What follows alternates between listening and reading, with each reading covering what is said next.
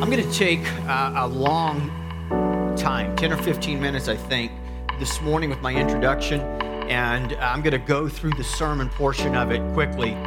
Um, what I, and there's a reason for that. We're in the middle of a sermon series called The Good Fight. And I'm dealing with what I personally believe is a fairly uh, complex um, teaching on the overall fight of the Christian life. Um, trying to do and, and be able to, to, to, live our life the way Paul did, so that at the end of it, we can say, like he did, I have fought the good fight, I've kept the faith.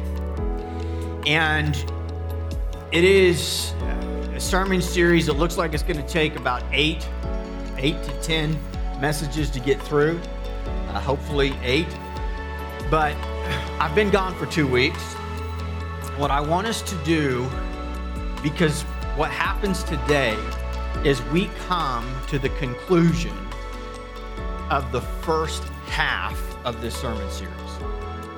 And what I don't want to do is just jump straight to the conclusion when you guys have had three weeks to have your minds thinking about everything else. And so, what I want to do is take what I've did in the first four weeks of this sermon series and, and just put it in a nutshell in the next 10 to 15 minutes. I think it'll be helpful for you, even if you've been following the sermon series. It will be especially helpful if you haven't. Maybe you're visiting this morning or you haven't heard the first four messages.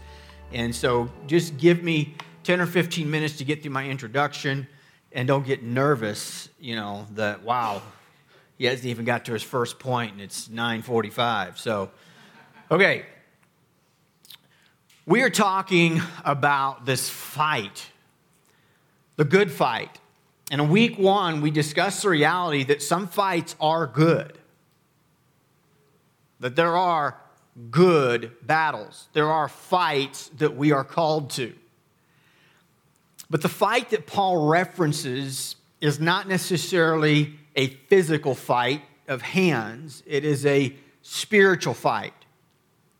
And in the first week, we just kind of covered some basic truths about war that, like, war is imminent. Spiritual warfare is, is not like possibly you're going to go through some of it in your Christian life. No, you will go through it. We discussed the reality that not being prepared for war is basically the same thing as being prepared for failure. If you don't know your enemy's strategies to take you down, you're just going to continue to fall. Over the last several weeks, we've been dealing with what is, in my opinion, the greatest battle of the Christian faith. And that is that war within where we struggle with, with feeling like we can approach God with confidence. We feel ashamed of ourselves because we have a sinful nature that still desires to sin. And one of the very first things that we must learn to conquer is how, as a Christian, to move beyond this constant shame, you know, where, where we feel terrible because we did bad. And then all of a sudden, we, you know, we have a good week, so we feel pretty good. And then we get caught up in the same old trip and uh, same old sin or same old trap, and we feel bad. And there's just this constant feeling of, God could never use me. I could never be anything great for God. There's, I'm just such a failure. I'm just so, I'm just such a sinner that God could never do anything good with me. You need to understand that is right where Satan wants you to stay as a Christian your whole life, and he will keep you there if he can. Now, what I'm about to say is just a recap, right? Those of you that have heard the messages, you're going to know this is a recap. If you hear it and you're like, wait, I don't understand that, and you haven't heard the messages, you need to go back and listen. How do we overcome that constant thing of shame? If you are part of this sermon series, you'll know it's not by being better. It's not by shaming yourself into being better. It is only by understanding how God deals with it. And if you'll remember, what matters is how God deals with it. After all, He's the one that we want to be able to present, our, present ourselves to, right? It's Him. He's the one, if you, if, you, if you get your mind and your heart right and you, and, you, and you concentrate here, He's the one you're concerned about. You want to be able to feel like God is pleased with you.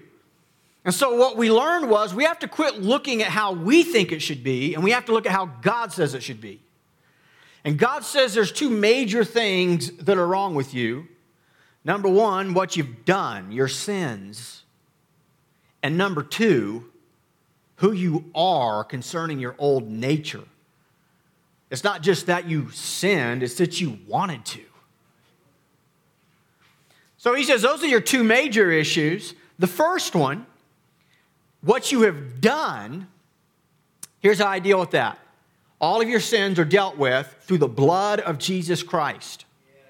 It is the blood of Jesus that atones for your sins. And so when I have sinned, I have to understand I do not earn my way back into right standing with God by somehow atoning for my own sins. Something we Christians, especially as young Christians, we tend to try to do. Our atonement looks very different than, Jesus, than the blood of Jesus. You know, for us, our atonement might be that we're going to try to go, we're going to fast. You know, that's what I'm going to do to make up for it. I'm going to get back to church.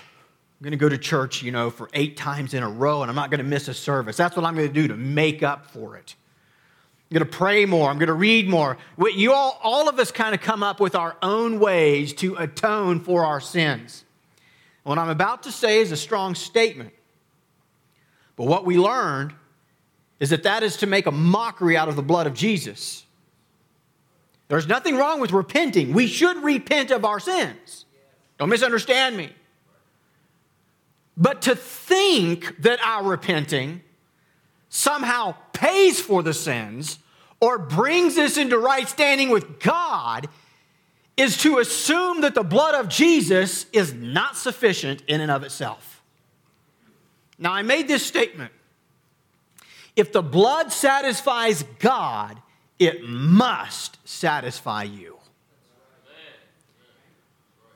Now, Paul dealt with some of the same issues that I tend to fear when I preach these things. Paul dealt with people saying, well, well, if that's the case, then why not just go on and sin, brother? Paul says a thousand times no. Absolutely not. Just because that is true does not give you a license to go out and sin. And if you truly get a hold of how great the blood of Jesus is and how complete God's plan for your life is, the last thing you're going to want to do is run out and trample on that grace. But it does not change the fact we are only right with God, our sins are only and always dealt with in Christ. It's what He did. It had absolutely nothing to do with it, it was Him. And so we learned okay, so, so my sins, the things I've done, and in the future, even if I find myself falling and I sin against God, I have the confidence that the blood of Jesus is sufficient for me. I don't have to worry that I'm going to do something tomorrow or a week from now, and all of a sudden God's not going to love me anymore, and I'm not going to be right with God anymore. I don't have to fear, I don't have to live in that type of fear. I trust in the blood of Jesus. Next, God says, but now let's deal with that part of you that wants to sin. Because here's where you find as a Christian, that is probably the most appalling part of us. This, this part I had to take two full sermons just to deal with sermon three, sermon four. But in a nutshell, here's what we learned God said that the wicked, sinful, old nature is so wicked, he's actually not going to change it. That's not his intention. He's not going to revive the old Adam. He's not going to change the old Adam. Instead, God gives us a new nature. And when you're truly saved, you end up with a dual nature. Your new man that loves God, wants to honor God, wants to please God, is convicted when you sin against God. And then that old nature that's still very selfish, that is still very all about me, that still tries to make excuses for sin, that still tries to rationalize sin And what happens is, in the life of the Christian, we, we become so focused on that old nature that it strips us of our joy. And I shared my story of spending years of my Christian life trying to change the old nature, not knowing God said He's never going to change them. In fact, God said the spirit side of me wars, like at war with the flesh side of me. It's, it's all over, like, you know, we're to live for the spirit, not for the flesh. Now, how does God deal with the flesh nature? The answer again in Christ. We read it. God says, I see that part of you as a nail to the cross. It's already dealt with, it's already punished. It's good for nothing but death. And ultimately, when you do die, that'll be the final death, the complete and eternal death of the old nature. And for a Christian, you end up getting a glorified body. Until then, how do we win the battle over the flesh? Here's the important answer we stop focusing on it. We stop trying to change the flesh.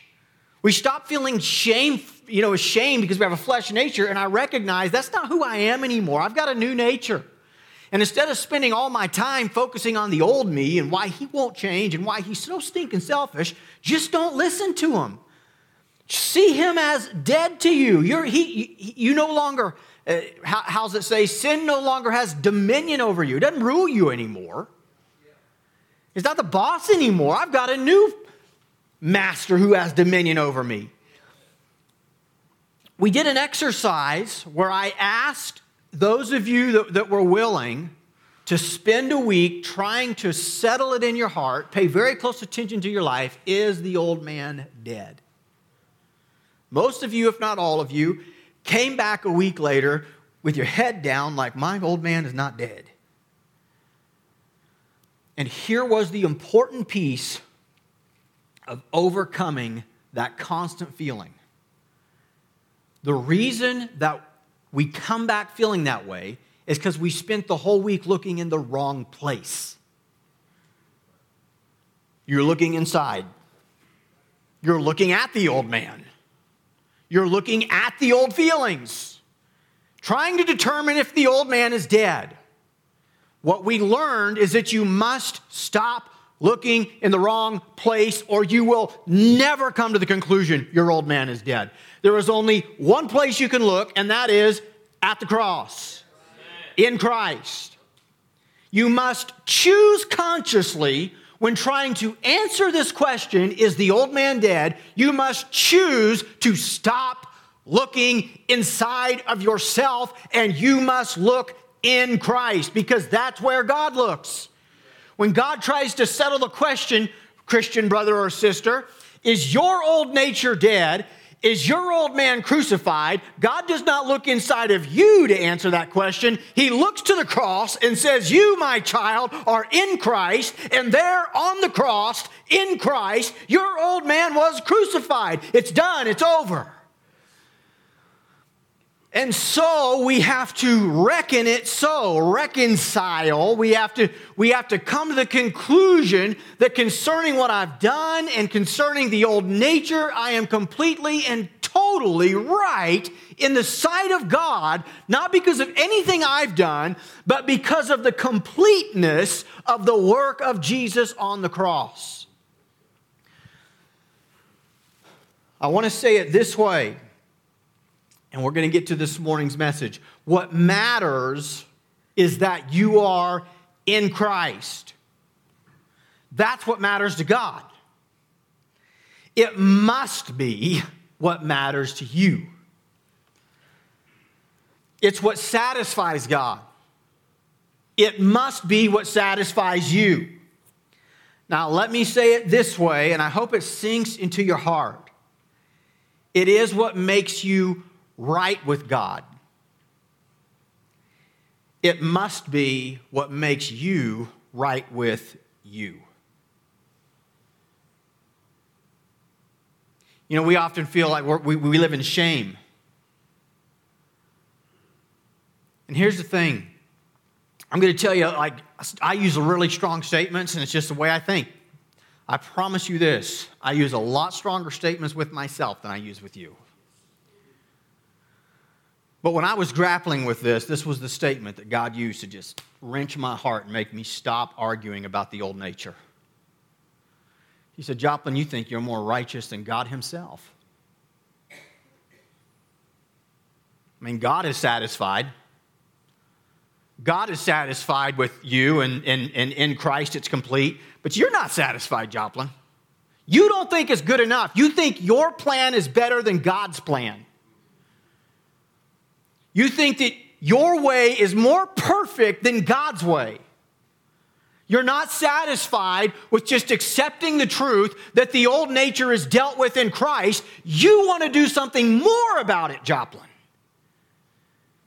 And in that moment for me, when my mind and my heart could see it that way, I made a decision that I am done arguing with God about it. I am done trying to change the old nature. I am done trying to resurrect the old Adam. I am satisfied with the answer of God. God says it's dealt with. I have to be okay with it myself. And if God says He's okay with me, then I've got to be okay with me. Are you kidding me? God's not ashamed of me, but I am? And I realized, as hard as this was for me to accept, I realized how little I was appreciating the work of the cross. I would have never said that before because I didn't believe it before. Because I didn't know before how complete the work of the cross is. So, with that said, today we're going to draw three big conclusions for those of us who are in Christ. And we're going we're going to finish off this whole piece about the war within. Three conclusions for those who are in Christ. We're going to see them all right here in Romans chapter 6. Number one this morning, there is another reckoning. There is another reckoning. This will only make sense to those of you who've been following the sermon series. The last message, I spoke about reconciling yourselves dead to sin. I don't have the time because we're already at 950 to go into all of that. So if you don't understand it, please go back and watch. But I want you to note something about reckoning, reckoning yourselves dead to sin. Look at verse 11 of chapter 6. So you also must consider yourselves dead to sin. We dealt with that. But look, and alive to God in Christ Jesus. You must understand something as a child of God. Through the blood of Jesus, your sins are dealt with. Through the cross of Christ, your sin nature is dealt with, but through the resurrection of Christ, just as he rose from the dead, so now you walk in the newness of life. You must reckon yourself alive to God. He goes on to say, present yourself to God. This is the whole goal of Romans 1 through 6, getting you to understand as a child of God, you have every right to boldly present yourself to God. Totally unashamed. God, here am I, send me. God, whatever the need is, use my life to honor you to get past the place of feeling shame, like God could not use me, God use somebody else, God choose somebody else. No, no, no, no, no. My sins are entirely dealt with in Christ. My old nature is entirely dealt with in Christ. I am alive to God, and therefore I can present myself to God to be used for His glory. There is a purpose for it all, brothers and sisters. It's not just about paying for your sins. That's why I love this turning point in the sermon series because the whole first part just deals with the negativity of sin and the sin nature. But if we never get past that negativity, we're not willing to step into God, I'm a soldier ready for war, send me into battle. You've got to reckon yourself alive to God. There's a purpose. God didn't just cleanse you of your sins and deal with your old nature just because you were bad. God has a purpose for you, brother. God has a purpose for you, sister. You have a role in the kingdom of God, and you must reckon yourself. You've got to reconcile it. Do the math, get it settled. It's all done, it's all complete. You, child of God, need to present yourself to God to be used for His glory. There is another reckoning, that you have got to come to grips with you are alive to God. Number two, notice there are actions to take. While Jesus dealt with all of the actions necessary to bring us into right standing with God, there are still actions God expects of us in response to the greatness of the cross. We see these in verses 12 through 14. Number one, do not let sin reign. Let not sin, therefore, reign in your mortal body to make you obey its passions. Such important terminology. It doesn't say don't let the sin nature exist. We've already dealt with that. It says don't let it reign. You know, so many people are so mistaken into thinking, God, if you just get rid of this old sin nature and I was never tempted, I would quit sinning. That's called heaven, folks. That's what's, that's what's to make heaven, one of the things to make heaven so fantastic. But it's not life on earth. However, get it settled, brother. Get it settled, sister. You have the choice not to let sin, the old nature of sin, reign anymore over you. You don't have to obey every lust. You don't have to obey every passion. Instead, you are a child of God and you can obey the Spirit of God, obey God, obey the Word of God, obey the commands of God. This is where we must take action and choose to not let sin reign. It's no longer going to rule me, it's not going to control me. Doesn't mean I'm never going to hear its voice, doesn't mean I'm never going to have to look at it and say no but it no longer should reign in my life. That's one of the actions we need to take. Do not present your body for sin.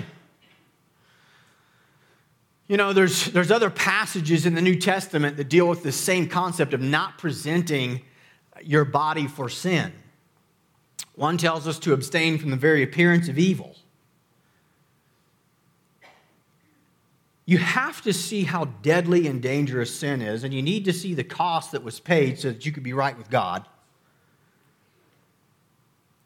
And when you do, you'll realize I don't want to be anywhere near it. I don't want to walk the line. I don't want Pastor Joplin, could you please tell me how far can I go before it becomes sin? Is that sin right there? No? Okay, what about this? That's just a bad way to live, man asking yourself how close can you live to temptation before you break is a disaster for breaking to temptation. Right. Do not present your members to sin. Don't put yourself in places that you're going to be tempted to sin. Don't put yourself around people who tempt you to sin. Just recognize you want to be someone who presents yourself to God, which is the third action. Present yourself to God.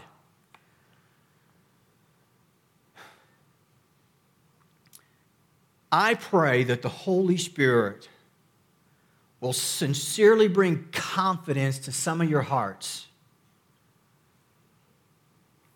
of presenting yourself to God. Unashamed. I mean boldly, like, God, here I am. I'll tell you why I'm usable, God. I'll tell you why I'm righteous. Because of the blood of Jesus. It don't have anything to do with me. It is the blood of Jesus. And that old nasty nature that I hate so much, you've already dealt with that too in the cross of Jesus. And so, God, I stand before you cleansed, not because of anything I've done, but all because of Jesus. But I know and I trust and I believe your word and I believe you and I believe in the final work of the cross. And because of all of that, I present myself to you. God, use me. Use me today to advance your kingdom. Use me today to win the lost. Use me today any way that you want. God, here am I. Every child of God should be able, with a sense of great confidence, to present ourselves to God. And I want you to note it is a command. It is a command to present yourself to God. It is an action you are responsible to take, not after you get done with seminary, not after you can name all 66 books of the Bible, not after you sound like a great theologian, not after two years of church under your belt, not after your first service or your first whatever, not after any of that. You are to present yourself to God based upon two things the blood of Jesus cleanses you of your sins. Three things, really. The cross of Christ deals with your old nature, and the resurrection of Christ has given you new life. It's all because of Jesus. And on that and on that alone, God, here I am. I present myself to you. Use me, God, for your glory. There is another reckoning. There are actions to take. And number three, I want you to notice a new era has dawned. This is the third conclusion I want you to see this morning for those who are in Christ. A new era has dawned. Look at the last sentence of our text, verse 14 this morning. For sin will have no dominion over you, since you are not under law, but under grace. A new era has dawned for those of us who are in Christ. We are under grace. That's an interesting word, under. It deals with authority, it deals with dominion. In fact, most of the thought process here in this text is dominion. Who reigns? Who has dominion? Who is in control? Paul goes on to deal with, if you remember, the, the woman whose husband died, the slave who has a new master. It's all about dominion and control. And so that word to be under something means that something else has dominion over you. You know what has dominion over the child of God? Grace. That's a powerful thought. I want to take just a moment to explain what grace is because some folks maybe don't know in a really pre-packaged statement, grace means undeserved favor. Grace is unearned. Do you imagine your boss trying to tell you he was gracious because he went ahead and paid you for all of your work? It's not grace, it was a deal, man. You owed me the time. Grace is undeserved. It's like, you know what? You don't deserve this. There's not anything you've done that would merit me doing this. It's not like you've been so good, so finally you get a cookie. It's undeserved. There's actually no reason for it, other than God just loves you and wants to be good to you because He loves you. That's the motive. Don't have anything to do with you. He says, This is the master you are now under grace. I am living in an era as a person who is in Christ, as a Christian. I am now living in an era where grace is my master. God is just going to be good because God is good. I'm telling you, I, I don't, I don't know, I, I don't know how else to say these things. They're words we've heard all of our life if you've been in church, and it's like the Holy Spirit's just gonna have to make this thing come to life in you. When I, when I understood these truths, it radically transformed my Christian life. And what's, what's true about that statement is that my life didn't look any different.